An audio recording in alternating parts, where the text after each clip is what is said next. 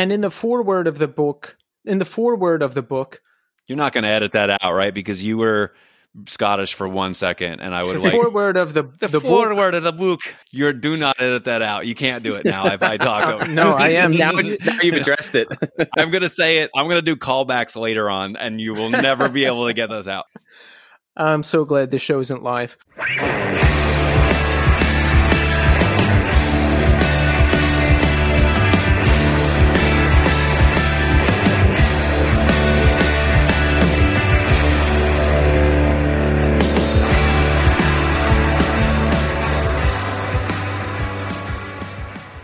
Hello, everybody, and welcome to a very special two year anniversary episode of The New Scene. This is Keith.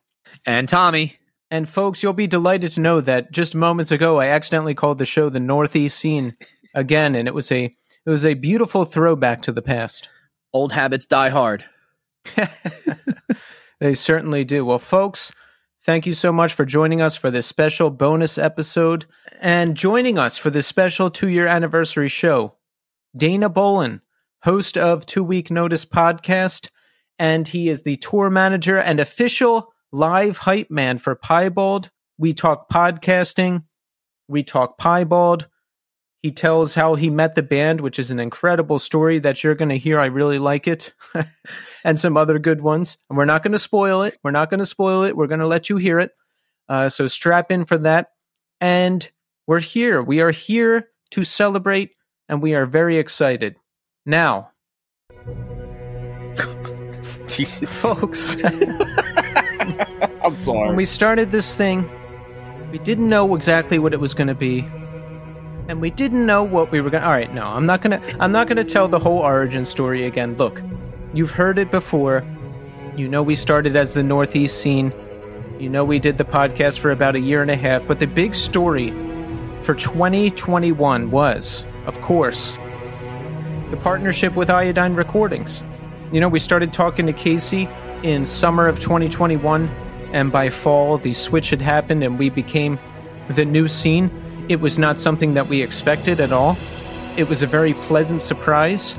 And, you know, since that partnership has happened, since we got signed, and yes, we did get signed, Tommy. you don't get signed on a though- podcast. that's that's not a thing. You know, there was a guy that wrote to us and said that uh, that it what that didn't happen.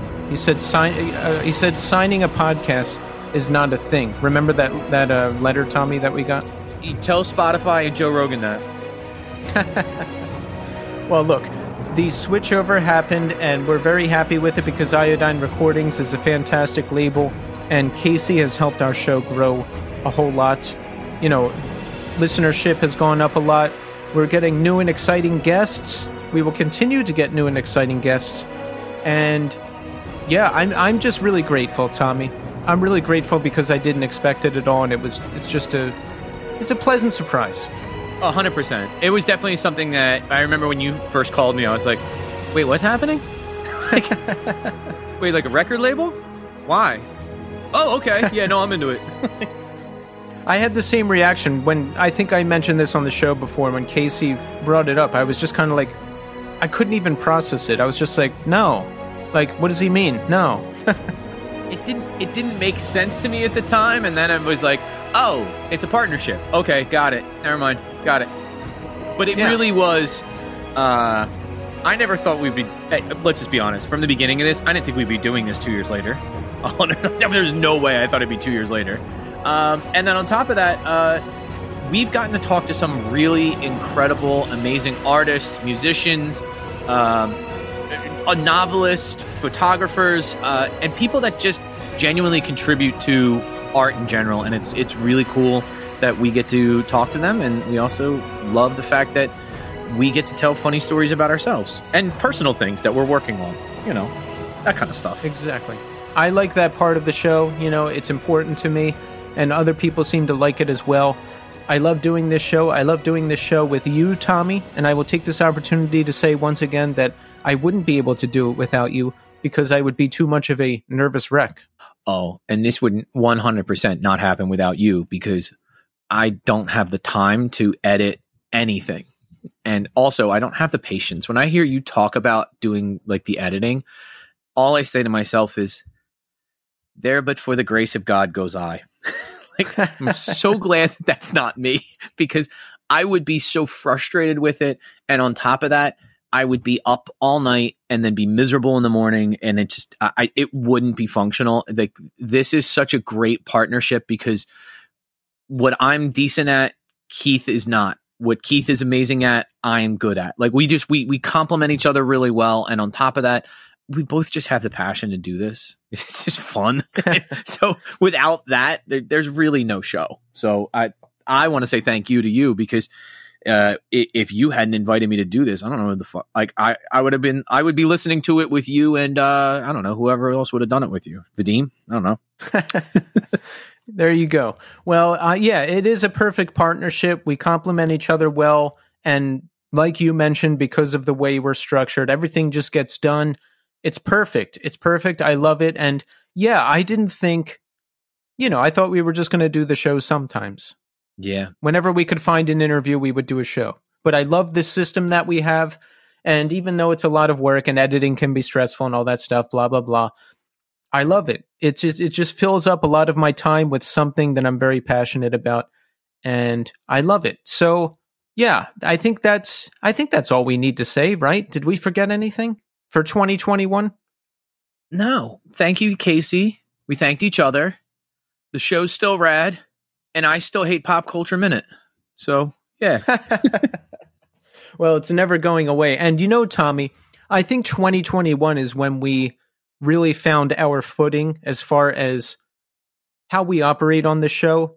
You know, when I listened to some of the 2020 episodes and I listened back, I'm like, ugh, I, I didn't quite hit my stride yet. But when I look at the early guest list starting in 2021, you know, Bill Sullivan, Phil Jamieson, Jim Ward again, all those episodes, I can listen to those episodes and not cringe. Oh yeah, 100%. I actually I I there's so many times when I look at the thing like the people that we had on and it's like a lot of the first sets of guests we had were like these are people we have their phone numbers like we can call them and be like hey what's up you want to go get pizza um, but it's also like we started getting people that were just like Phil Jamieson, like we, I had no idea we were going to be able to get somebody from Caspian. Like that just blew my mind. And then on top of that, he came on and was hilarious and funny and, you know, ingratiating and just, he brought corn to the show. I don't know what else to tell you. Like, oh, that was a yes, so, yes. Phil Jamieson single handedly made the podcast about corn. Indelible that was mark. A, indelible. Like there's no, you can't change that. We still bring up to other guests. Like, have you seen Korn at, uh, have you seen Korn at Woodstock 99? No? Take a moment. Just go watch it right now. Hold on. oh man. Yeah. It, it, it's, it's crazy to think about it. Like think about last year feels like even longer ago. It, I mean, COVID has just changed oh, yeah. how time is perceived. And I think getting older, is, there's just some of that too. A hundred percent. I, I, uh, my concept of two years ago in my head, I'm going like, that was pre-pandemic, pre-shutdown, and it was such a tumultuous time because no one knew what was happening. But the best thing that I knew that uh, like made me so unbelievably happy was like I get to stay at home with my family. and I know that, that some people are like, "Oh my god, I'm stuck with my family." In my head I'm going like, I have a five month old and two seven year olds, or two six year olds at the time. This is going to be amazing. We're going to play all day. We're going to go for walks. We're going to go to the park. Like, we're going to do all this fun stuff. And it was every bit I imagined. It was great. It was fun. Bring on Pandemic 2. Let's go. well, in my Instagram story the other day, it came up the video I posted inside the hotel room when we recorded the first four episodes. That blew my mind because that was pre pandemic. And I remember being scared to death, just like I am every time before we record the show. And I was like, what am I doing? I don't know how to work any of this equipment. Like, what, what am I doing? And I'm so glad I didn't like chicken out or abandon it and that we went through with recording those first four episodes because it brought us here today to where we are right now. I also think there was a comment that we I don't even know if this made it to the air, but like if you and I had a hotel room in Center City 5 years ago, 6 years ago, it would have been a wildly different story.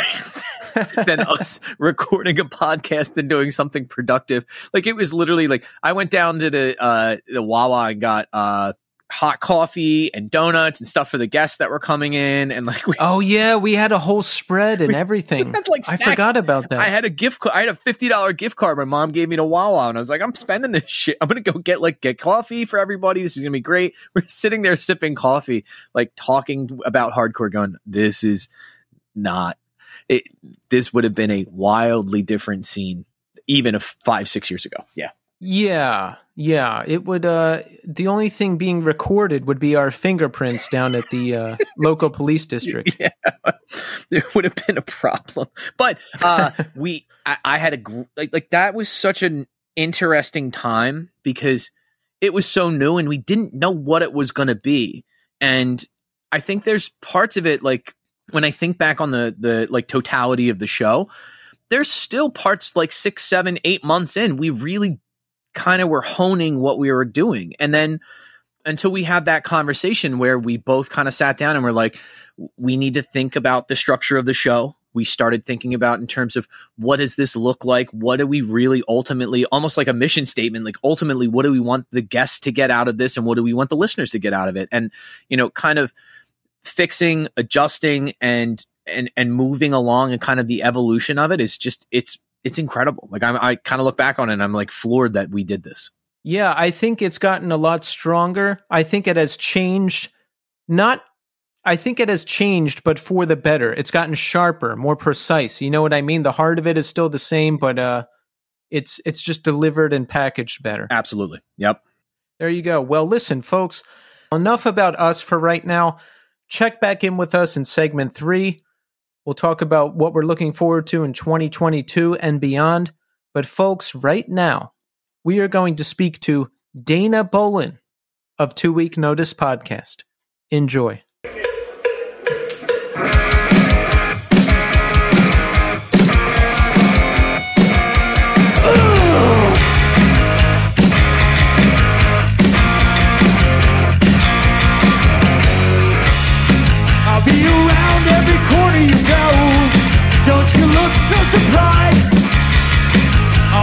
Every dressing room that you're in. Oh, be holding every door you walk through. You don't even have to say thanks. I'll get groceries at the same time as you.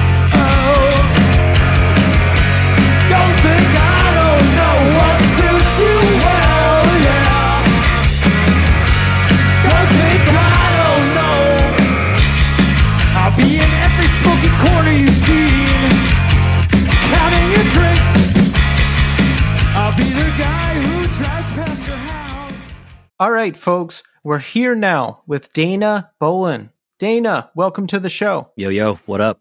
It's great to have you here, Dana. You know, it's wonderful to have you here to celebrate our two year anniversary as a podcast. And, you know, Tommy and I love talking about ourselves. We do.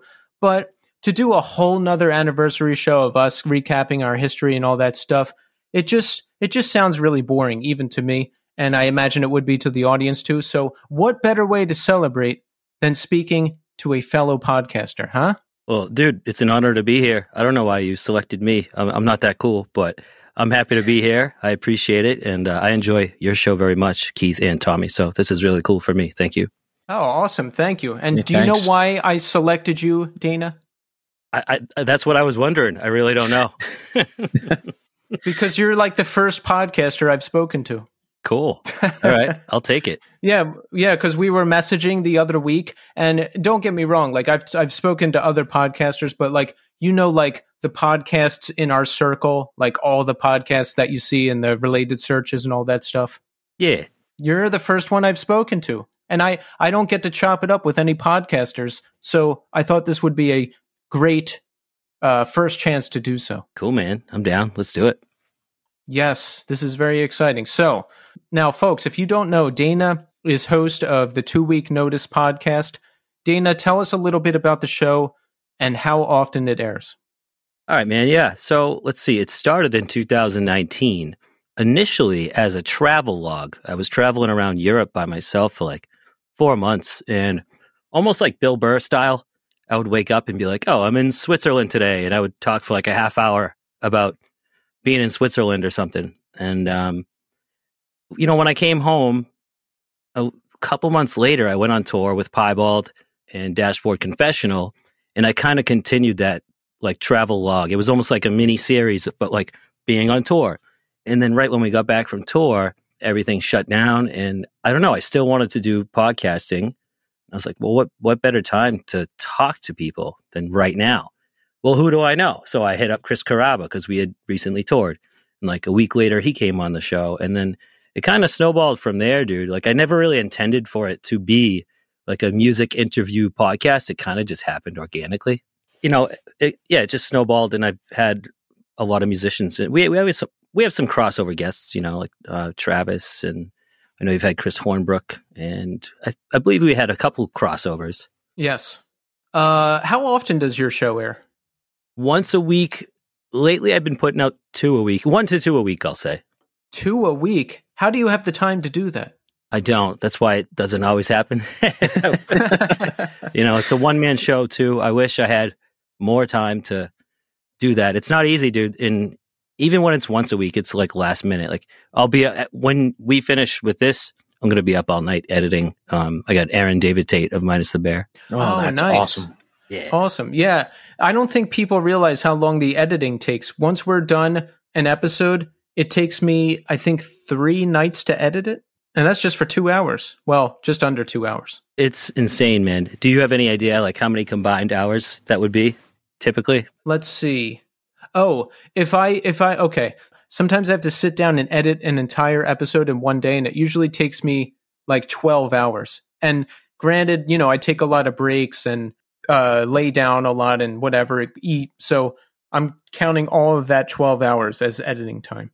That makes me happy to hear that because sometimes I'm, that's about as long as it takes for me. And sometimes I'm just like, is it me? Am I just slow? Like, what, what, why does this take so much time? It's brutal.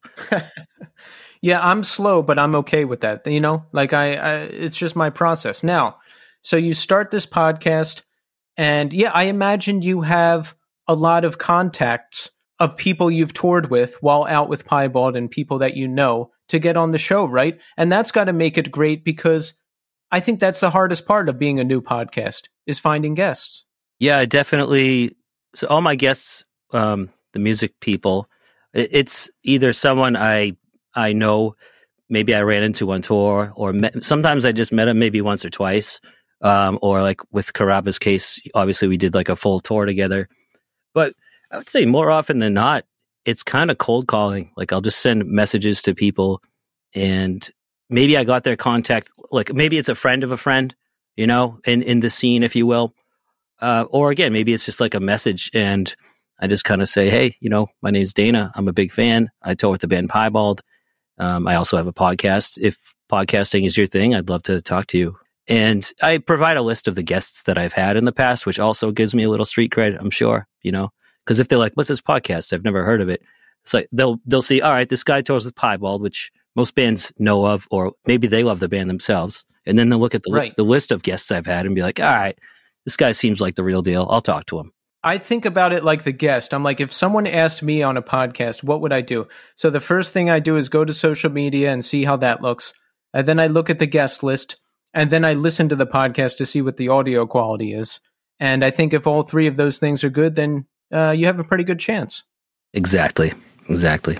Oh yeah, so you said that you know you kind of got into the podcasting thing naturally through a, a sequence of events, but did you think like, oh, I want to do a podcast? Were you inspired by any other podcast or something else you listened to?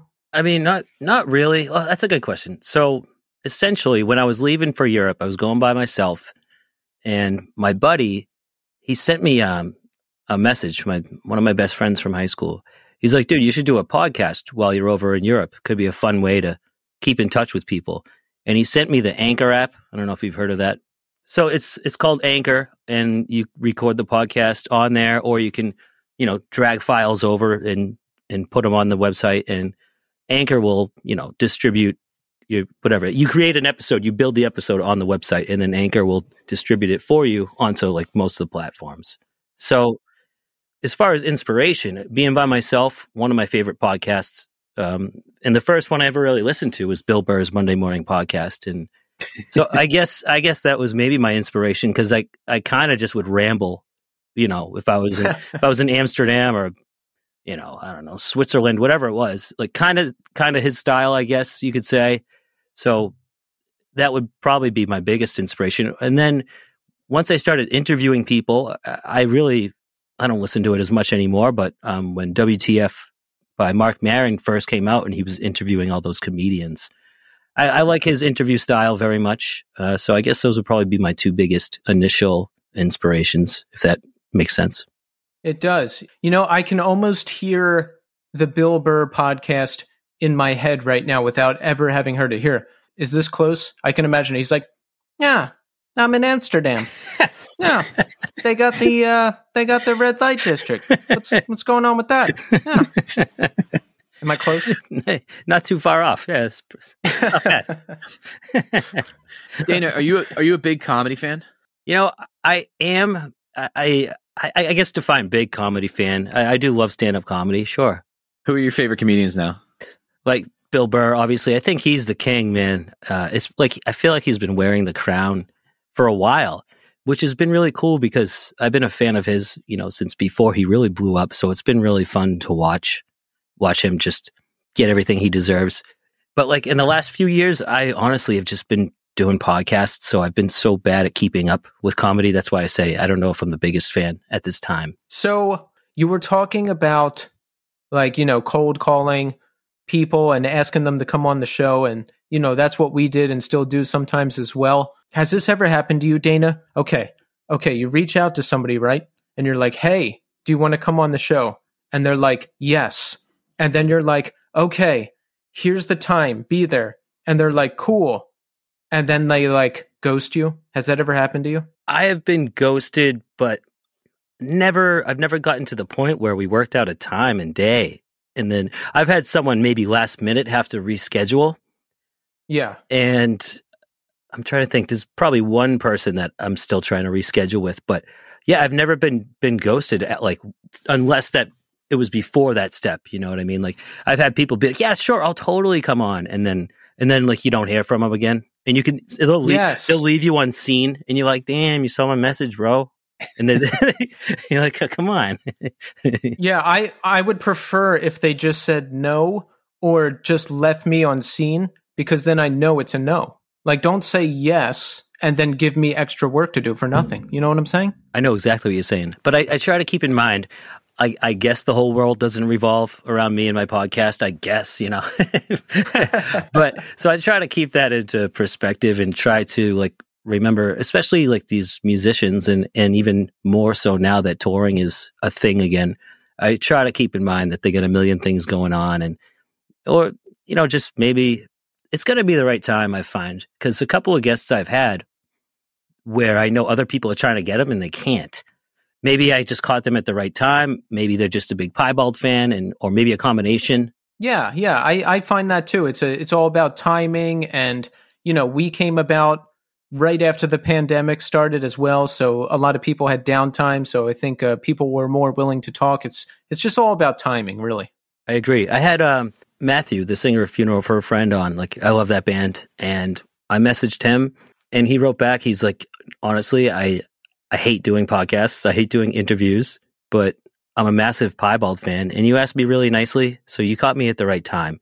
So I was like, all right, cool. But I don't think he's really doing that stuff anymore. I think there was a small window there where he did maybe three of them, and I I just caught him at the right time. But what about? Uh, I don't want you to name names, but like, like how often do you find you, that happens to you though? Like someone will agree to do it, and then they they, they kind of just bail. It only happened once. I asked somebody, they said yes. So I sent all the follow up details and they didn't respond. So I thought, oh, I guess it's cool then, right? But uh they never showed up. So it's only happened one time. but it's okay. You know, we'll we'll get that person eventually, I'm sure. Now, Dana, how do you feel about other podcasters? Do you like them? Do you hate them? do you communicate with them at all? Do you get competitive? Like what what is your view on the whole thing? I hate them all, all of them, every single one of them, including you. No, I'm just kidding, dude. I I I like podcasters. If it weren't for other podcasters, I wouldn't be here in the first place. I don't know, man. I I don't find it competitive. I I think I see it more as like a like we're all in this together kind of thing, you know, because what's the use in finding well, maybe healthy competition. I might hear something someone does and be like, "Oh, that's a good idea." You know, maybe I should I don't know, maybe it's something like reminding people to hit five stars and, and give me a, like a review more often. Like, oh, I should be doing that every episode. That's a great idea. Or like there might be little things like that where, you know, I might I might pick up little tips. And I think we all should be doing that from each other. And I think the more people work together, the better well we will all be off because, you know, podcasting is getting bigger and bigger every day, I think. And more and more people are listening to podcasts. So I think there's room for everyone because dude like someone might not like my podcast but you know what they might like yours or vice versa or you know that can that can like some people how many listeners does joe rogan have millions a billion i don't know five five million or something like that. I Yeah. think. so i mean you know but is he for everyone no but you your podcast might be or my podcast might be so Yeah, I'm I'm just curious about how podcasters feel about other podcasters because I don't talk to any really. Like you're the well, you're one of the first that I've spoken to, Dana. So this is like exciting new territory. Oh, right on, man. Yeah, I I have a little network of people. Like I I met these dudes from Australia. Well, when I say meet, like, you know, we we met on Instagram or something. But like Yeah. here's an example. So I had Matt Carter of Emery on my podcast, right? And he enjoyed the interview and the conversation so much that he put that episode on his feed. He has a podcast called Bad Christian. He used it as one of his episodes. Oh, and oh, nice. and on one hand, it's like, well, crap, I'm not getting, I'm not getting the credit for those listens, but I really don't give a shit. Can I swear on here? I can swear on here, right? Oh yeah, yeah, yeah, of course. I'm like, I don't, I don't give a shit about that, but someone might get upset about that. I don't know. But you know what? That drove more listeners to my show because they enjoyed that interview. And then I had these dudes from Australia hit me up. They're like, "Hey, I found your podcast through, you know, the Bad Christian podcast, and now like I'm a I'm a fan of your show." And and they happen to have a podcast, so I was on their podcast, and I think people have had me on their show. I don't know, at least I've been on maybe half a dozen of these, and I'm always honored when someone asks me because, like, I'm just a I'm a dude who likes to bring the more interesting dudes or dudettes to the to the platform. You know what I'm saying? So I, I enjoy interacting with other podcasters. We all learn from each other. That's that's my my take on it anyway. Yeah, me too. And I'm with you. There's plenty of room for everybody. There's plenty of podcasts for everybody out there. And I don't get competitive or anything like that anymore. I probably did a little bit in the beginning because it was really hard to get guests. Like, there were times where we thought the show was just going to be done because I'm like, well, we asked everybody and everybody has come on and no one else has said yes. So I guess we're done. But then, like, you know, uh, you'd get another message or someone would reply and it's like, okay, we're doing one more. But I think there's plenty of room for everybody. And I'm, I'm actually refreshed talking to you, Dana, because like, you know, this is cool. This is a first.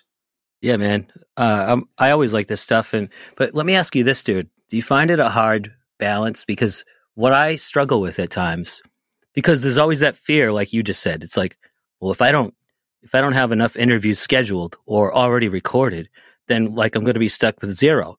So I'll go through these phases where I'll just I'll just book a whole bunch. Like I have like tomorrow I'm talking to Trevor from Unearth, and then the next day I'm talking to Cyrus from New Found Glory, and then I have a couple next week, and I probably have I don't know half a dozen recorded. So now I'm Yeah. now I'm overwhelmed on the other side because I'm like because it's like you know I, I have some that that are a few months old that I haven't put out, and then so it's like I I don't I want to always have some in the bank, but I don't want to leave people hanging and like have them be like, dude, where's my episode? Why didn't it come out yet? You know? exactly. Yeah. You know what? We're in that territory now. Yeah. where we have a bunch in the bank and So what I do is I just I don't schedule new ones if we're too far behind. You know, I just say we just have to wait. But I have to say, planning forward is so much easier than going week to week. Like we used to just record every week and schedule every week and edit every week and post every week. Now that I think about it in retrospect, that's a lot more stressful than what we do now. Don't you think, Tommy?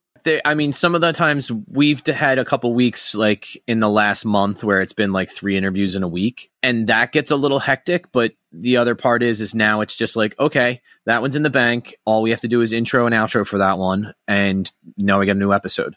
You know, so uh, I think it does give us a peace of mind, like when we're ahead, but also at the same time, there's times when we interview people and things are time sensitive. Like this is being released on such and such a date. It's like, fuck, this one has to go out by this day because the new album's coming out and it needs to be promoted. Um, so th- it does put us in kind of a weird situation, but we also have ones that are kind of just generic. Like, let's just talk and have a good conversation. You don't have anything in the works? Cool. Let's have a conversation. And then when we need to use it, we'll use it. Exactly. Yeah, dude, absolutely. And you know, I'll prioritize them based on. I always ask do you have, or maybe I know, maybe they're coming on because they have an album coming out on a certain day or a tour kicks off at a certain day. So I'll always prioritize and kind of bump those up in the line as long as, and I ask them at, at the end of each episode, I'm like, hey, uh, do you mind when this comes out? Like, do, do you want me to put it out at a certain time? And I don't know, maybe half the time they're like, oh, I don't care, whenever, you know, but you don't want to wait too long, especially like, I think uh, Travis is a good example. I recorded with him like last April, I think on the most recent one he was on. And then I didn't put it out until like, I don't know, it was like June or July or something. So some of the stuff that we were talking about, things were much more in lockdown. So I, yeah. I had to, but no, it's not a big deal. But in the intro, I was just like, oh, we spoke a few months ago. So, you know, if we are talking about the lockdown, that's, that was why. So it's not the end of the world, but you know. Yeah, no, I I feel that that's happened to us too, and we just we just say whatever it is now because we used to do we used to in the beginning we do this thing where we pretend like that we're still going to talk to them even though we've already talked to them. Yeah. And then I was like, you know what? This is stupid. Let's just say we already talked to them and it was great. Like I can't do this pretending thing. Just say what it is. That makes sense. And I love uh, the the dynamic between you two, by the way and um, I like like the it's cool. No, like even like the intros because I had this thing. It's a it's a different ball game when you're by yourself, and I know there's some people. For example, I used to tell these bartending stories at the beginning of my episodes, and so, but dude, sometimes I would I would come and record the intro like right after I got out of a long bar shift. So I'd be all fucking fired up, dude. I'd be like, you know what this motherfucker did to me? I'll tell you. And I would just go off, I would just go off. And sometimes it's like a 10 to 15 minute intro, which I've had people reach out and say they love that. But I've also had people reach out and be like, dude, like your intro's too long, like blah, blah, blah. So I don't know. At the same time, like they can always just fucking fast forward. It's not a big deal. But uh, someone once told me um, it was it was Chris Swinney. Chris Swinney, he does a similar podcast to us. It's called That One Time on Tour. Chris was in the Ataris and stuff. Um, he's got a great show. But I had him on, and he told me a couple things. For one, he told me he's like, dude, podcasting is kind of like the Wild West, man. He's like, you can do an eight-hour episode as long as you got the memory for it in your hard drive. And also, he's like, people are going to listen to your podcast for one of two reasons or a combination. It's either going to be for the guest and they're new to you, and the other is going to be maybe they're just a fan of you. So they're going to listen to every episode you do no matter what, regardless of whether or not they even know who the guest is, or for both. So the goal is probably to make those people like win those people over, those new people who who are there for the guest, and hopefully they stay. Exactly, and I think that's dead on because I listen not just for the interview, but for the person doing the interview if I like them. Like uh, Howard Stern, I don't even listen to the interviews half the time. I just like to listen to them fight and argue with each other and and you know all the shenanigans that go on. Exactly. But with you guys, you know, I since we emailed, I listened to more episodes. I had listened to a couple in the past, but I listened to more to familiarize myself with you guys and and with the show even more. And I found myself, I just kept going. I just kept going down down the line and I, I found myself, I'm like, I like these guys, you know, not that I didn't before, but you know what I mean? I like the dynamic. You know us better now. Yeah. I mean, in, in that, in that podcaster podcasting way, I, I like the dynamic between you two. I like the, in, in the outro too, you have a nice little conversation and and all of it is just really enjoyable. It's it's harder, I think. Lately, I've been went with my intros. It's just been more business. Like I'll keep it like three minutes, and because I feel I get in my own head. I'm like, I don't want I don't want to drag this thing on. Um, so I just kind of just jump right into it, and maybe it's because I don't have a, a second to bounce things off of. And I don't think, like- I said before, from Chris Swinney, I don't think there is a right or wrong, but yours is enjoyable. I was I was so excited for the question. How are you doing today? You, you blew it. You blew it, Keith. Oh, we didn't man. do that. Oh shit! I I didn't open with that. Oh, I went a li- I went a little off script for this one. it's okay. Well, you know what's funny? I have it on my list right. I have it on my list right here. I'm looking at it too. Dana, you've got to tell us how are you doing today? I'm I'm doing great, Keith. How are you boys What would you do? I- What'd you do? Uh, well, see, I should have brought it up because I, I didn't do anything exciting. So I uh, I got like I, I've been doing these giveaways for the Piebald. Uh, so Piebald's album, "We're the Only Friends We Have," just turned 20 years old, and we've been celebrating it on Instagram. And I have like 30 pieces of mail I got to send out, like 30 packages. So I've just been sorting them all out. So it's really nothing exciting. But point is, I I like that you ask that ask that on your podcast. It's like a really cool thing. I haven't heard that anywhere else, and it's awesome. And it, I feel like it breaks a barrier right away. It's it's um I I admire the, the way you guys do your show. Well, thank, you Thank very you. much. It's yeah, I, we really appreciate that. And you know, if you listen to one and then listen to some more, I think that's a good sign, right, Tommy? Oh yeah, I think that's uh, kind of the mark of something that it when it's serialized like that. There's times where I've listened to a podcast for the person that's being interviewed and been like, "Eh, I don't really feel the chemistry on this one." Like so. Unless they have somebody else that I really want to listen to, like I'm not gonna stay with it. But it, I mean, honestly, that I appreciate that more than anything else because Keith and I have been friends for a long, long time.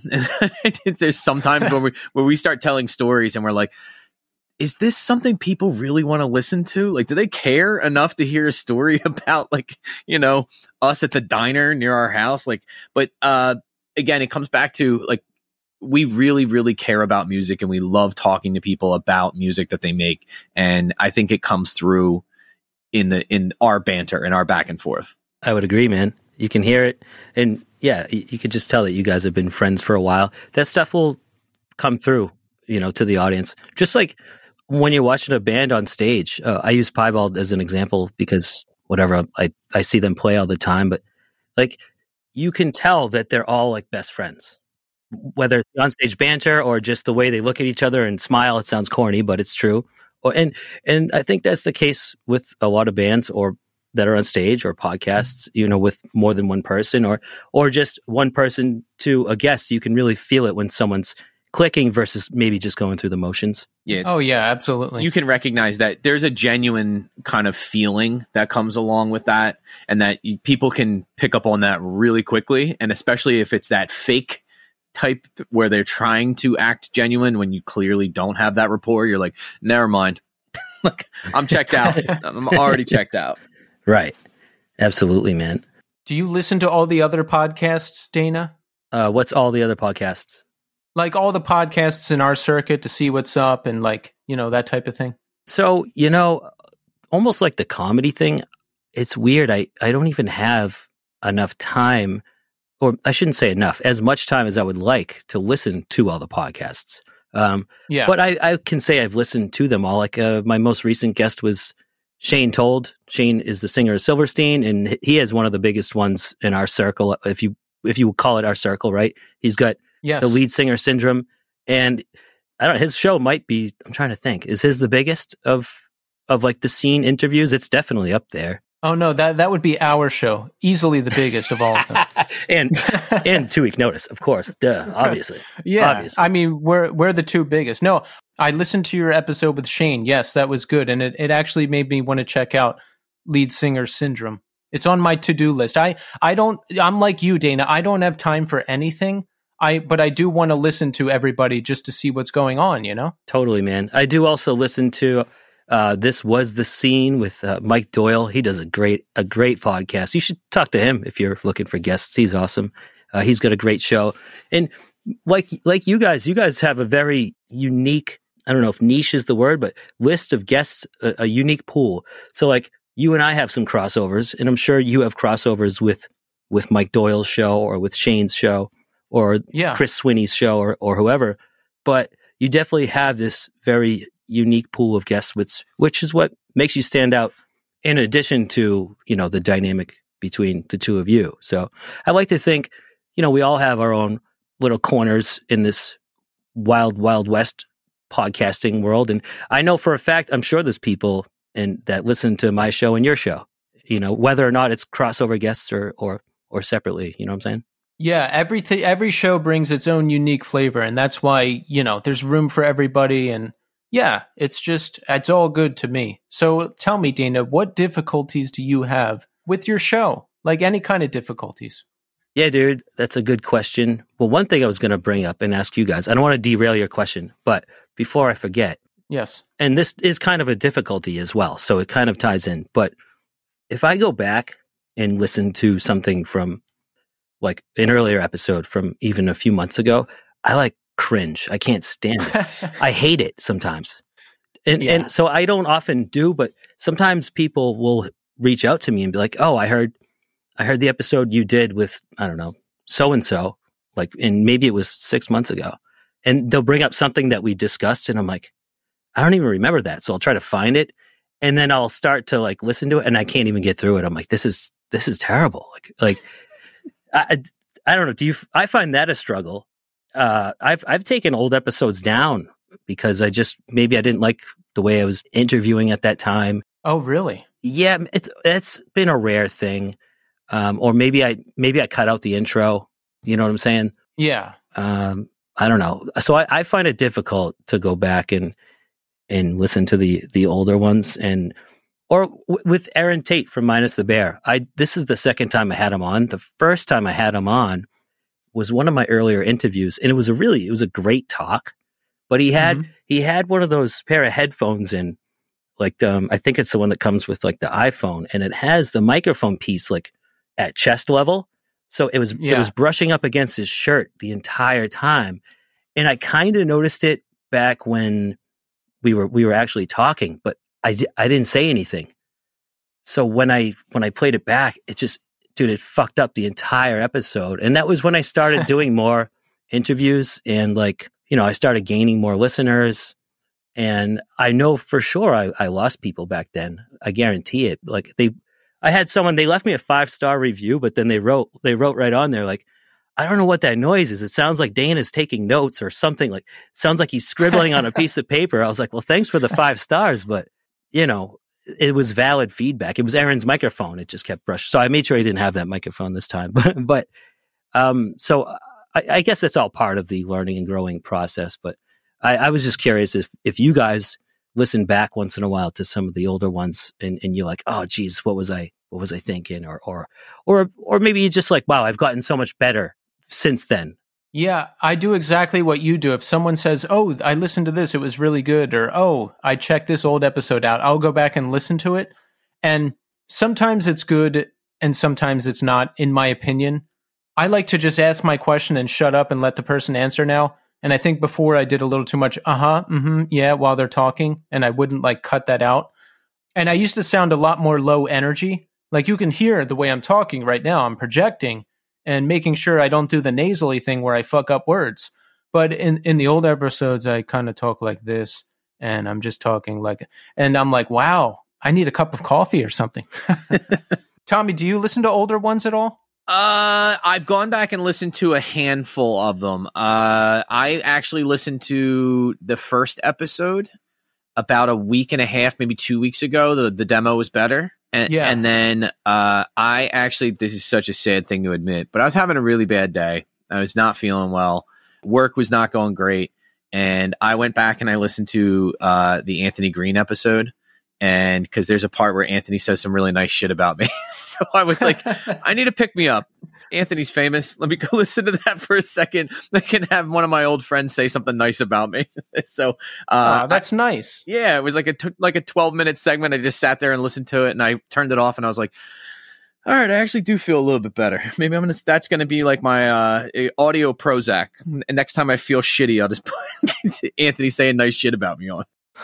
There's nothing wrong with that. Yeah, but that's the that's the only couple I've gone really like back to and listened to for any amount of time. But uh, I also realize I don't like the sound of my voice.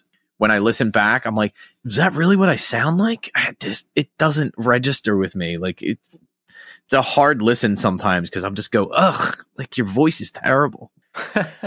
it was really hard to get used to the sound of my voice, but I've been editing the show for about two years now, so I'm used to it. It's fine as long as I don't mess up words. I'm good. I I, I like to like really pronunciate them and not mess them up. I'm like a perfectionist, you know. Yeah, man, I'm the same way. I did get used to hearing my voice, but at first it was weird. And to be honest, I not even trying to like gloat or brag, but like one of the biggest compliments I get is people tell me they really like my voice. Which so, uh, and kind of like like what you were just saying, Tommy. I never thought that about myself at all. But hearing that multiple times, you know what? It really lifts my spirits, and I don't even think about that part anymore. I just realized a minute ago I said pronunciate. Is that even a word? No, I didn't want to say Oh, anything because it was the irony was so delicious. I just didn't want to like. I kind of wanted to savor it for a second. Uh, Oh, Yeah, pronounce. See, this is this is all I'm going to think about for the rest of the conversation now. pronounce. Oh, you know what? I'm going to leave it in It's okay. because I'm lazy. I start. No, you're a perfectionist. You just said it. I pronunciate. I, I, Tommy, I created a word like when you said brutality. Yes, yeah. I think you you you combined enunciate and pronunciation into a new word. Yeah, yeah. So I, I'm uh, blazing new trails once again. How about that? That's my story, and I'm sticking to it. There you go. I was going to say just the, I was. Gonna, that's a. I'm, ju- It's- I'm just going to keep digging the hole until all the dirt falls in, and you never hear from me again. There's a there's a word there's a word for that. It's like one of those like English like uh literature terms. I think it's called portmanteau. It's like when you take two words and kind of put them together to make a new word, and that's exactly what you just did. Well, Dana, in addition to the two week notice podcast, you are also tour manager and official hype man for Piebald. Now, I didn't know Piebald had a hype man, but I was at Furnace Fest, Dana, and I saw you running around down there having fun and singing along and getting people going. I was like, they have a hype man. Yeah. They have a hype man. That is awesome. And I saw exactly what you were talking about. Everybody was having fun, smiling. It was a fantastic set. So tell us about your history with the band and how you became the official live hype man. Okay, well, first of all, just a slight correction here. My number one job with Piebald is cowbell player. Okay. um, no, but yeah, she's all right. I hope people aren't sick of this story because I'm sure some of some of these people have heard it a few times. Well, we have not heard Okay. it, and we are the only people that matter. you're right. You're right. You're right. All right. Or you might say, we are the only friends we have. Hmm? Ooh, Huh? I see what you did there. Okay. Yeah, I love it. All right. so basically, in 2016, Piebald got back together after taking several years off from being a band, right? But they remained best friends. And in 2016, they played a couple shows in Boston at the Royale. Now, prior to this, like mid 2000s, they always had a cowbell player, which happened to be their tour manager. Okay. So it kind of comes full circle in a weird way. But if you have seen the DVDs or th- these DVDs came out in the mid 2000s, or if you saw them in concert back in the day, you might have seen their tour manager, Brian McGaffigan, up there playing the cowbell during the song The Stalker, which I also ended up kind of stalking them, which also makes it kind of come full circle. But basically, in 2016, when they got back together in Boston, uh, you know, I'm from the Boston area, so are they. So I kind of knew the guys, like just from going to shows, but I was always really shy. Like I would see them talking to people after the show and stuff. And sometimes I would say hi, maybe, but that was about it.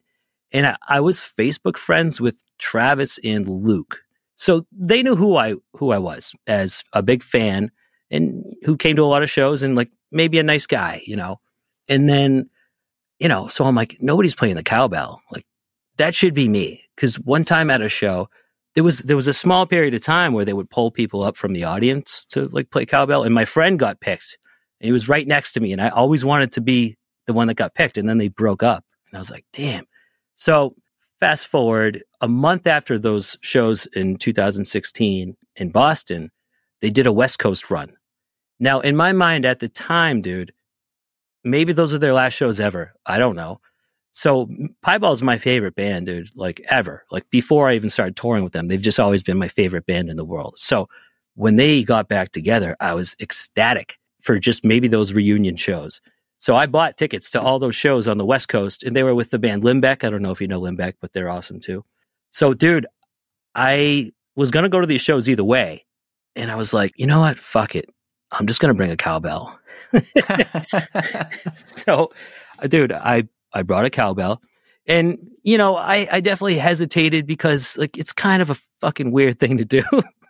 it's like, I didn't talk to the band. There was no opening for a cowbell player. You know, I just decided to bring a cowbell and I put it, I should have known in the airport that it was going to be weird. I put it in my suitcase, right?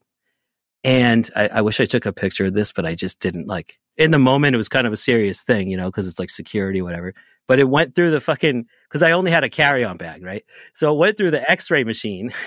you could just see this, this big fucking it took up half my suitcase, dude. You could just see this big this big, you know, metal cowbell shaped thing in the x-ray and the guy the guy just looks at me he's like sir can you uh can you step aside? I already knew it was gonna he's just like he's like what uh what, what is this? And i was like oh it's a it's a cowbell. So he like what he reaches in he takes it out and he's just like it's a cowbell. Okay carry on sir. Never seen that one before. And uh so fast forward i flew out. Long story short dude i showed up to their sound check in la with a cowbell and some beers and uh they thought it was awesome but weird, and it was awesome but weird, and they're awesome but weird. So it kind of maybe that's why it's a match made in heaven. But they made me try out. They're like, we got to make sure you can do this, and I've never been more nervous. Uh, on like, because I mean, I've done Boston Calling, which is like forty thousand people or something. I've done these festivals and bigger shows with them. I've never been more nervous than that moment when I was on stage with them at the Echo in Los Angeles um, it was just them and the the opening band Limbeck, and and I was like shaking, dude. But I had practiced with like a pen on my knee. I listened to the Stalker like over and over the whole six hour flight just so I could get it right. And uh, so even though I was like super nervous and shaky, uh, I still nailed it. And then whatever, dude, it turned into me playing cowbell at the rest of their shows. And eventually they're like, all right, we like this guy. Why don't you sell our merch? And I was like, sure, I'd be honored, you know? And then Fast forward, they needed a tour manager, uh, and that was for the dashboard tour. So they promoted me again to tour manager, and I've been tour manager, hype man, merch guy, cowbell player ever since. That's a pretty incredible story. I'm, I'm, it's like awesome that you took the chance to transport a cowbell across the country just to show up and and do this thing. I mean, like I said, I was doubting myself because it's it's pretty ridiculous, but I mean, I, I probably would have regretted it if I didn't. And now looking at what it's turned into, you know, like you mentioned Furnace Fest, dude. I I never would have even dreamt of doing Furnace Fest or or even just being in a van with those guys. I remember the first time I like hopped in their van and I was like, wow, I'm in the van with Piebald. Or or the first time I went backstage, it was just like, whoa, this is the green room. It was just all really cool to me. And it's still the coolest thing that's ever happened, you know, but so it's like a dream come true in a lot of ways because I've always wanted to be you know, a part of the scene, but I'm not a musician except for maybe a killer cowbell player from time to time. But, but, but, you know, I've just always had the, the love for the scene, the same love that you guys have. And so this is my weird little way of, of being a part of it. And it just so happens to be, I get to do it with my favorite band. Wow. I love that. That is a great story. And we feel the same way because even though Tommy and I have been in bands, I don't feel like a band guy necessarily. So you know, this show is like our contribution and part of being in the scene. And it sounds like you're kind of doing the same thing, which makes it even cooler. Absolutely, man. And uh, another band recently just recruited me. so this band called uh, they're called For the Best. They're this they actually they played Furnace Fest. They had like an earlier time slot, I think, on the same Sunday that that Piebald played. But they're these younger kids. I say kids just because I'm I'm older now. They're they're like 22 or so, and there's just this up and coming, uh, like I believe if you go to their Spotify, it says like pop punk hardcore, and but basically, dude, like they're playing the So What Festival. That's in it's in Arlington, Texas, in a few months, and I'm gonna go down and play the cowbell for them and like hype shit up, and maybe I'll meet people and get some podcast interviews or something. Who knows? You know. Nice.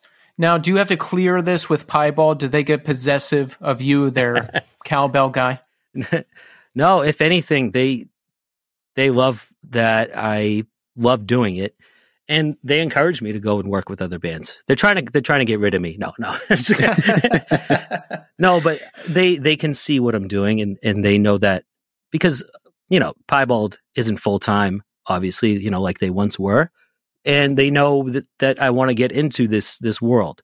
So, for example, our sound guy, his name is Chris Johnson. We just recruited him for the last tour back in December for the holiday shows and but he's also Cave In sound guy, and he plays bass in the band uh, Deafheaven. Did you, I don't know if you got them at uh, Furnace Fest. They're they're great. Oh yes, nice. You know, you sound you sound so calm on your podcast. You have the great podcaster voice, but then there's this other side of you that is the hype man cowbell player for Piebald. Yeah, I mean, are you like quiet in person but a maniac on the stage? Uh, how do you how do you deal with the two the two different roles? No, I'm I'm pretty. If you ask any of my friends, I think I have a big personality. You know, I can be obnoxious. I mean, I'm I'm a little bit older now, but I could be that that like I don't know. I think I'm an, a natural hype man. You know, I'm I'm a really positive guy. I always have been, uh, and you know, I think that's I think it aligns with my personality. I'm, again, I'm a little bit more calm now that I'm whatever 36, but um, oh, you're only 36. Yeah. Wow. We're like 40. We're old. Dude. Uh, jeez. uh, do, do, you have your retirements planned yet? What's, you know, Tommy does, I'm sure. Yeah. oh, yeah. I'm 100. Yeah. I'm not 40 yet. I got a month. I got like a month and a half.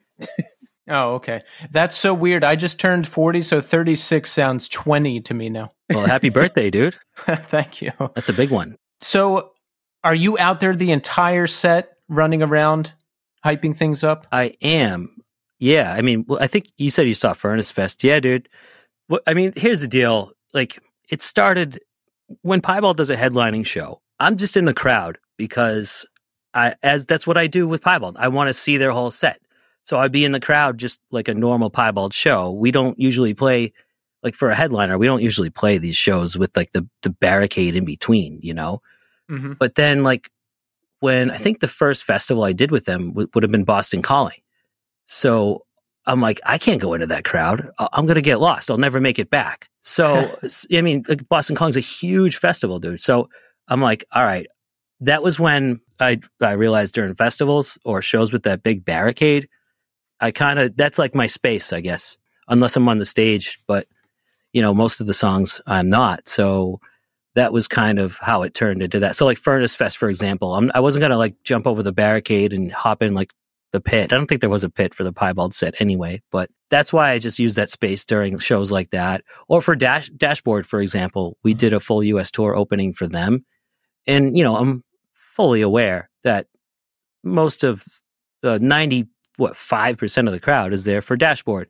They don't want some asshole like me running around you know, like screaming piebald lyrics in their face. The reason they're all smushed up to the front is because they want to get as close to Chris Carrabba as they possibly can be. Makes sense. So that's another example where, you know, I, and there's a barricade at those shows. So I'll kind of like be in the, in that little space for those shows too. So it depends on the show. But also now since COVID, you know, I can't, I can't be in the crowd like that anymore anyway. Cause if I, you know, if I run in the crowd, get COVID from somebody and, you know, get in the van, uh, you know, I could be getting those guys sick. So it's a little different now anyway with, with like the COVID or the post COVID shows, if you will. Not that COVID still isn't a thing, but you know what I mean. Right. And when you're in that pit area, is security okay with that? Do they ever give you a hard time? That's a good question. Uh, there have been a couple of times where it has not been okay. and I, I try to always make it a point during or, or before the show, I should say, to, uh, like I'll let them know, like because I'll I'll just be like, hey, um, hey, what's up, guy? I'll just go up to him like before the or as the door's are opening or something, and I'm like, hey, what's up, guys? My name's Dana. I show him my laminate, you know, my tour credentials, and I'm like, I'm, I just want you to know I'm with Piebald. I do a little, I do a little running around like hype man kind of vibe. I just wanted to like let you know so it's not like weird and make sure you're cool with it. And there were a couple venues on the dashboard run that I want to say the Fillmore and San Fran and maybe like one or two more where because I use like the little the steps that they use to like pull people that who are like crowd surfing or like you know they have the little steps to just look at the crowd and shit. I use those to like just kind of hype people up and stuff. So there were a couple couple venues that were like, yeah, no, you you can't do that. And I was like, okay, but I just still kind of ran around and did my thing anyway. But I'm always respectful of security. There was one show recently. I'm trying to remember what show it was. It might have been. We recently opened for New Found Glory in Buffalo, and I, I think it was this show. And they they I got like surrounded uh, because I ran around. For, they let me do it for like a whole song or two, and then all of a all of a sudden, dude, they like kind of like pulled me off the thing, and they're like, they're like, "Who are you? Let me see your credentials. What like what's your deal, buddy?" Like because they thought I was just some like psycho fan. They thought I was like that guy who runs around the the football field streaking or something. Like they, they almost they almost tackled me. It was kind of weird. It was funny though. Whoa. Did you clear it up? Yeah, I just I was like, dude, my pass is right here, man. I was like, I'm in piebald. Come on. It was it was fine. and do you ever get does it ever get weird figuring out what to do for the whole set? Like I'd be so neurotic. I'd be like, "Oh, like I already did this. What do I do next? I'm tired. I have to stand, but I can't stand. I'm up here." Like, do you ever get No. into any of that territory? Not at all. No, no, dude. Because I know all their songs, so I'm singing them, or um, I know there's a lot of the songs like "Monkey versus the Robot" has a couple spots where there's claps, and I'll run up on the stage and do the claps. Or "King of the Road" has the same thing, or or "Fear and Loathing." I try to get the crowd to sway, or the Stalker, or whatever. I'm playing the cowbell, or I'm just singing the songs. Um, uh, yeah, that never even crosses my mind during not during a piebald set anyway or there because I also try to get some pictures for them to like use for the socials and stuff too. So if anything, there's not enough time. Now, I was listening to your podcast and you mentioned that you have a ski condo in New Hampshire. That's right. I got a ski condo up in New Hampshire, kid. How? Where are are you rich? Um, how I did purchase it. It's it, where it is. The Attitash is called Mountain. I mean, wait, I just said that back. The mountain is called Attitash. wow. And uh, and I'm not rich. No, I did work in the corporate world for I don't know, like ten years. Like when I first started touring with Piebald, it was when I had my corporate job. I mean, I was making good money, and I bought the condo at that time. But I, I rent it out for, like on weekends during ski season now, and sometimes during the summer too, because it's good. They got summer stuff going on as well. But yeah, man, I try to use it as much as I can because I like to snowboard. Oh, nice. So wait, you had a corporate job. You were working in the corporate world. Did you leave that for the life that you are pursuing right now? Uh, yeah, I mean, I guess if you want to call it that, um, you know, because it, the timing was interesting. So yeah, I left the job, and that was when I went to Europe for like the four months or whatever, and that was when I started the podcast. I came home, I started bartending, and I guess let me put it this way: the reason I left the job again, it was really, really good money, but I was just miserable, man. I was just not happy. So I kind of planned my exit, and I tried to quit, and and they promoted me, and they gave me like they had they promoted me, and they transferred me to another area. And I refused. I was like, no, like I'm trying to quit. I don't want to be here. But they like they gave me a promotion and a raise. They gave me twelve thousand uh, dollars as a bonus.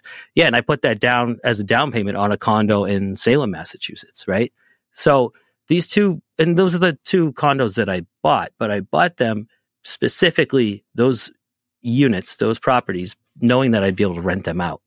So I rent out the one in Salem. Like I have a tenant who lives there year round, and then the one up at the the ski place. You know, I rent that out when I can.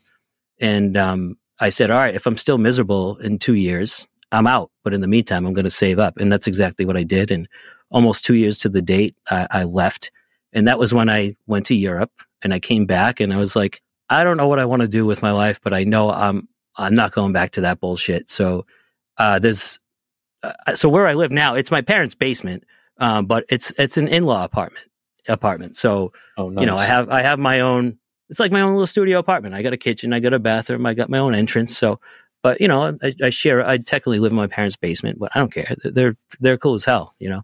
But point being, I was like, well, what do I what do I want to do? I need to get some money, right? I just spent four months and thousands of dollars in Europe, so I'm like, all right.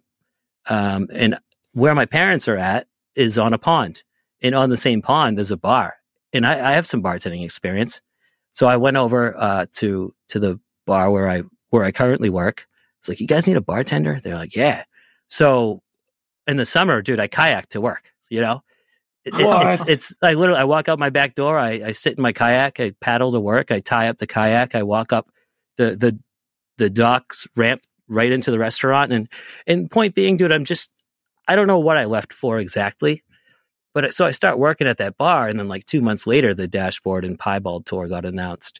So uh, I, you know, I told the bar, I was just like, hey, I thought they were going to hate me, you know, because I had just started working there. I was like, I'm not going to be here in, February, just so you know. Like, you know, I'm going to be on tour.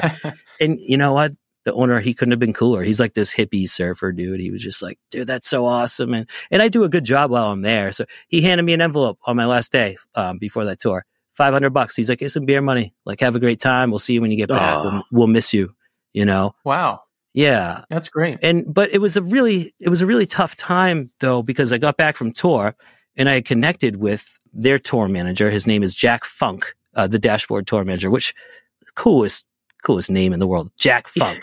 this guy, this guy Fax, this guy's the fucking man, dude. He's a legend. He tour managed Rush back in the day for like ten years, and he um he's toured with like Bob Marley, and like this guy is just an absolute legend. So I really just tried to watch him and learn from him as much as I could. And he hooked me up with this network of there's this website. It's called BobNet, and it's kind of like a Craigslist website, but it's just for roadies in, in the touring world. So not for musicians. It's for tour managers and and lighting people and guitar techs and you know uh, bus drivers. All all those kind of like behind the scenes jobs. So I'm finally like, all right, I'm gonna I'm gonna get in on this on this really awesome world that this is this is what I've been trying to do. And then everything shut down. So This is pretty incredible. You know, you left behind this corporate job that you didn't like, and you hook up with your favorite band in a pretty incredible way. You're touring with them now, you're performing with them live. But do you ever think about the fact that you own two condos, but you still live in your parents' basement? yeah, I do all the time. I I definitely I'm a little insecure about it like at times. That's why I when I said it before, I'm like, yeah, I live in my parents' basement, but but, th- but I feel like I was have to justify it. I'm like, but but I I, I do stuff. I have condos and stuff, you know. you know, like I planned this. No, I'm I'm just making a stupid joke. But listen, That was funny. to be serious, I'm inspired by your story because you're doing what you love now, and those are the stories I love the most. And I don't know, it's just pretty incredible how you hooked up with the band. And, you know, I still work a corporate job myself, but on top of that, I'm finally doing all the stuff I've always wanted to do. So uh, I'm really happy about it. And I'm really happy that you're doing everything you're doing now. Thanks, man. You know, I well, I mentioned earlier Chris, who was our sound guy, right? He also was the bassist in Deafheaven. Yes. and I had an opportunity to tour with them. They're on a U.S. tour right now, right now, dude. And you know, I I had the job; it was mine. And I, when it rains, it pours, boys. You know, like because at the same time, the same exact time, I had a podcasting opportunity uh, with a a pretty big podcasting company. Uh, do you know Jake Brennan? He was in Cast Iron Hike, and he hosts the podcast Disgraceland. yes. So he has a podcasting company called Double Elvis, and one of his someone who like works under him like kind of recruited me to apply for this position. Literally, I'm telling you, I got a call from Deafheaven's manager the same day that this dude hit me up about this job, and the podcast is launching uh, in, in a couple weeks. So there was just literally no way I could have done it at the same time. So I, I turned down that gig at the chance that I might get this other gig, which I did not get it. I just found out it came down to me and one other person. I was told, and I was told the tiebreaker was the fact that this dude like has his own studio and shit. So obviously, Ah. which is okay, dude. I've only been podcasting for a year, and I really took that as a sign of encouragement, if anything. I wasn't even bummed about it. Like the fact that I was in the running and came that close in the first place, uh, I was really proud of myself. But you know, it, it just told me that I need to prepare better and, you know, do some more work uh, as far as like the audio engineering side of things, you know? Wow. That's incredible. It's a lot of good opportunities, huh? Yes, but you know, the fact that they came up at the same time, it was just like, damn. And I was, I had a really hard time, you know, when I turned down the Deafheaven gig, it was just like, I did not take that decision lightly. You know, I bounced it off a couple of the guys in Piebald and, and a few other people. And um, Andy from Piebald, he was, he gave me great advice. He's like, dude, more, more road gigs will come up, man. He's like, I know it's that you really wanted to do this, but he's like, if I were you, I'd go for the podcast one. You'll, you'll get more road gigs, you know? I think that was the right choice. You had to take the chance. Yeah, exactly. What were you doing previously in the corporate world? So I was an executive for a franchisee for Panera Bread. So I was a Ah. director of baking and I was overseeing 64 Panera Bread locations in New England. Wow.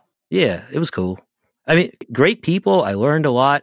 Like I said, you know, I was making good money. I was making six figures and um, it, it enabled me to buy couple condos and all that stuff. But you know, it's, you know, it's weird. I went to culinary school and the thing that I hated the most was baking. I was like, I just got these classes out of the way and I was just like, I cannot wait to get these out of the way because I will never do anything related to baking for the rest of my fucking life.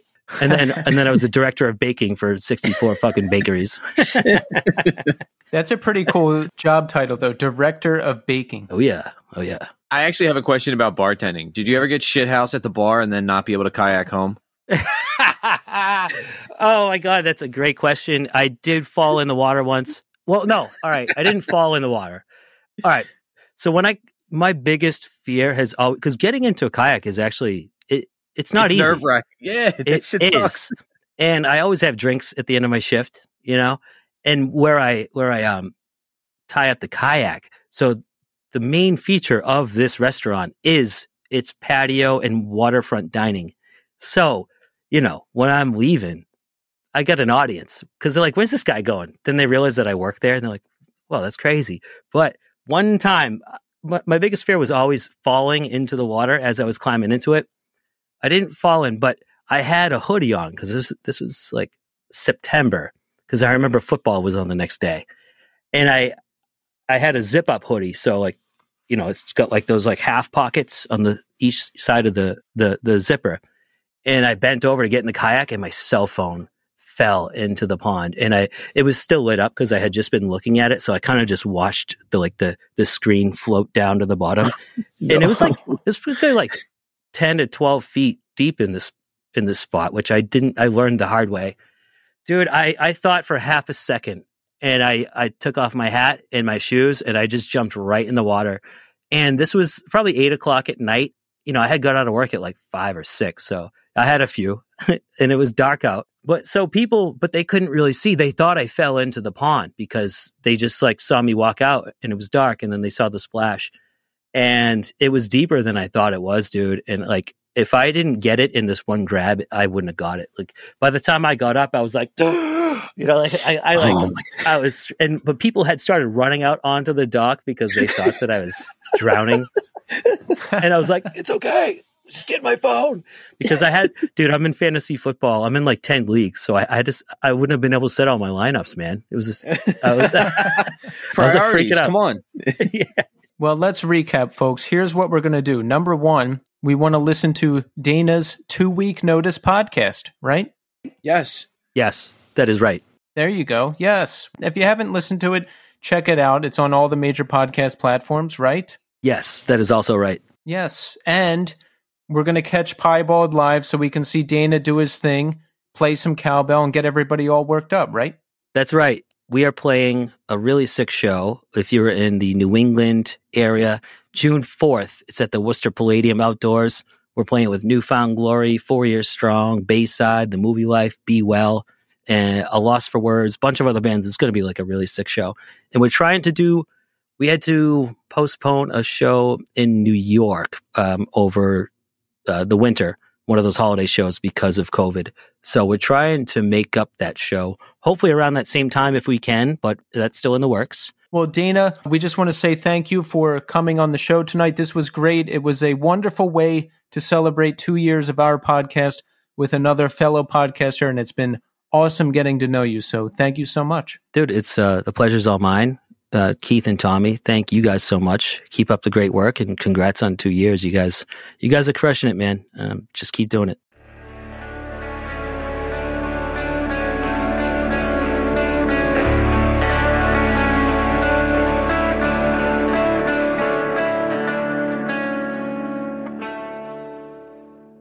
There you have it, folks. Dana Bollen. That was a really great conversation. It was awesome to talk to him. I really like his story, Tommy. You know, he's working a corporate job, he doesn't like it. So he brazenly makes the decision to just go to this piebald show and be their cowbell guy and he and he tries out and he nails it and now he's living the life he wants to live and doing what he wants to do. He's touring. You know, he almost had that gig with the podcasting company. Yeah. Really nice guy. I'm glad that we're in touch with him now. Really great stories. I could think of no better way to celebrate this two year anniversary show. Oh, absolutely. And on top of that, like you said, what an inspiration when people just go, "Yeah, fuck my regular job." like Yes. that's so. I, there is so much in there that I just go. I can't imagine having the guts to walk away from a six figure salary to go.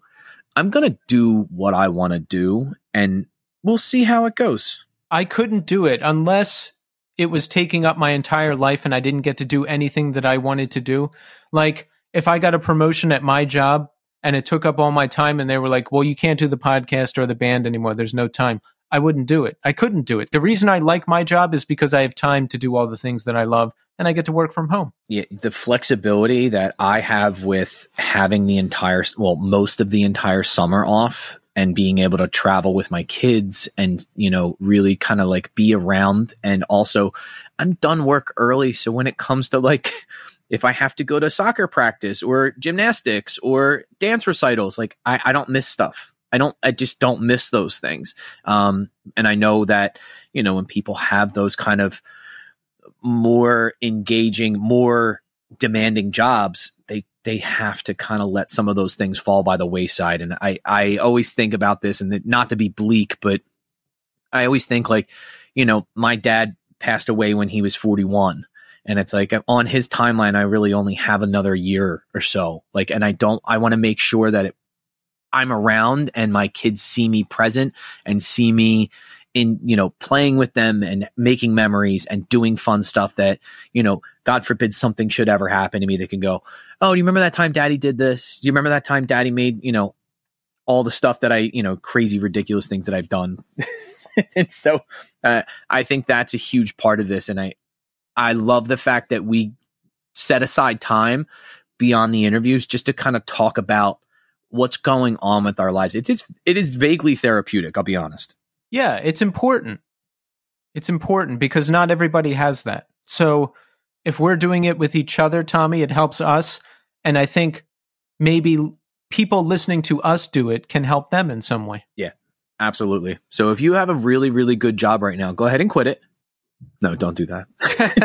no, don't, don't. I mean, if you want to, if you want to. Now, with Dana's job, I would imagine there's a ton of travel and going to different Panera breads Oh, and having yeah. to take care of stuff. And that does not sound like a fun time. I've lived that life where I'm traveling constantly and I wasn't making six figures. I'll tell you that much. So F that. Yeah, that's that's a really hard pill to swallow. Is that like I I know people that ha- travel for work, but um they're compensated very well for it because I, I in my head traveling, especially plane, like if I was like they were like, hey, you got to rent a car and drive to Baltimore, cool, got it. Plane travel, being in an airport, delays, rentals, I I, I don't I hate that. I hate it. Everything about it makes me nervous, anxious, and more in the line of like, get me to where I'm supposed to be. like, stop, stop with the middle part where everything's a con- inconvenience. Stop. Just get me where I need to be. But it is what it is. Some people, some people enjoy that. I certainly am not one of them. You know what we didn't talk about, Tommy? This is episode 108 of the show. Can you believe that? Shout out to Mike Shaw. I can't believe uh, I my mind was blown that I saw that the 2 year anniversary show was episode 108 and I didn't even plan it or anything. It just happened. I think that's a major sign of good things to come. Your thoughts, Tommy? Uh, I just love the fact that we constantly look for 108 and things, and then we find it. no, it. we d- we don't look for it. It just happens. That's the whole thing. That is actually. Do you remember when Mike came to interview uh, at the hotel? He had No. he had a receipt with him. Do you remember that?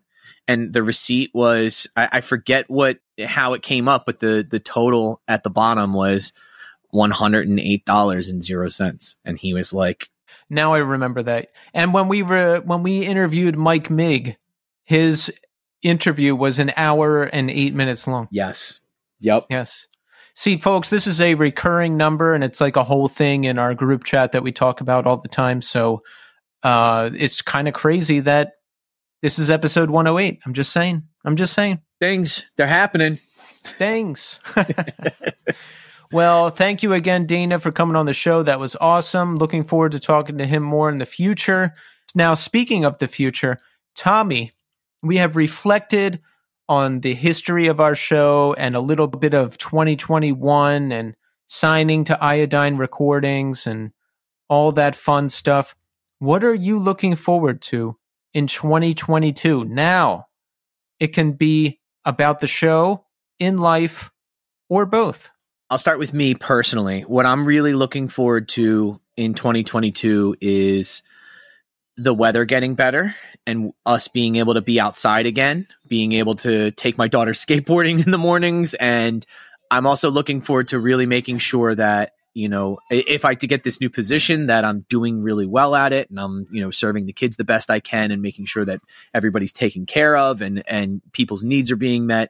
And then personally, I, I really feel like I've been in a great groove with uh, eating well and not getting hammered drunk and exercising. And I want to make sure I continue with that pattern and keep all those things in line that allow me to still do those things. Like I, I make sure that my time is kind of set up in a way that allows me to exercise at night, allows me to make sure I'm eating well when I, you know, plan my meals out. But for the show, I want to just continue the same. I, I'm not saying that I don't want it to change, but I don't want my attitude to ever change about it. There's been times where I felt like, you know, I get down here and I feel like as I'm getting on, I'm like, this is such a chore. I can't believe this. And then two, three minutes into it, I'm like, I'm so into it and so happy and so grateful. And it really does help you put life in perspective at you know we talk about things that happened 20 30 years ago and we just go this is such a great thing that we're a part of and I, I really hope we continue with what we're doing so that's it that's what i got what do you hope for Okay, personally, wow, I'm really drawing a br- I'm really drawing a blank. I can't think of anything. I'm pretty happy right now. I would like my band to play a show in 2022. How about that? I would like us to get to that point. Everything else is fine. And for the show, I just want to keep doing the best show that we can. We've been getting some great guests. I love the format. I think we're improving. I just want the show to be the best that it can be and for us to continue getting great guests and for us to continue doing it because like you said Tommy it can feel like a chore not that I don't want to do it or I don't like it or anything I just have incredible anxiety and sometimes when we record two or three in a week there's just a lot of pressure because I'm nervous but I love it you know? I I would like okay I would like to have less anxiety somehow too. I don't know how I'm going to do that but one thing at a time. So there you go. There. Absolutely. But yeah i think the best thing we do is we've always kept it fun and kept it in a way that again that thematic idea of this is it was something special and we want to make sure we continue to kind of catalog things that happen. And also continue to look at bands that are you know kind of taking that same like you know people that the torch were passed to and moving forward with that same progress. I i, I love that we get to be a part of like things that we were you know bands that we loved a long time ago but also we get to talk to bands that are doing new and incredibly progressive things now Yes, you bring up a good point, Tommy. We talk to the classics and we talk to the new and exciting upcoming artists. We cover it all. yeah Yeah. Yeah. I don't have anything i don't know Yeah, me either. Look, I think that's it. I think that's it. I think that's it. I don't want to do a whole retrospective on all the guests and all this stuff. Like, you know where the episodes are. If you haven't listened to them, go listen to them. And if you don't want to, that's fine too. But special thanks to all of our listeners. We see you every week, and the folks who are reposting us every Monday, and the new people coming in. We see you, we hear you, we appreciate you. Uh, I mean, we do this because of you. You know, when we get nice letters that people said that we helped them through a tough time, our conversations, that's really the best thing in the world. Thank you to everybody who's been on the show. Thank you again to Casey and Iodine Recordings. He's really taken us to the next level. And I talk to Casey almost every day, and he's always helping us out with stuff. So, Casey, thank you. And I think that's it, Tommy. I think that's a great way to end. Positivity, look towards the future. We're good to go. We're keeping it positive and we're keeping it moving. There you go. There you go. Love it. All right. So that's it. Folks, we're back Monday with another brand new episode and a brand new guest. So thanks everybody for listening and until next time.